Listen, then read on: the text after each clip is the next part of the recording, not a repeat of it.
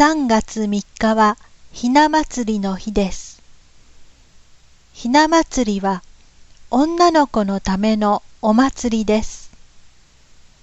家の中にひな人形や桃の花を飾ってお祝いをします。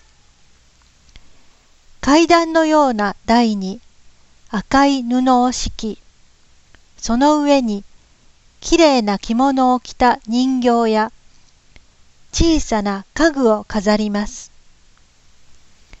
古いものや丁寧に作られたものはとても価値があり、値段が高いです。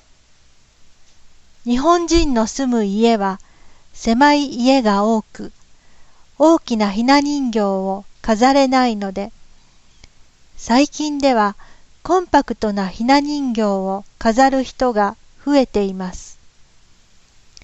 うちには女の子がいないので、ひな人形は飾りません。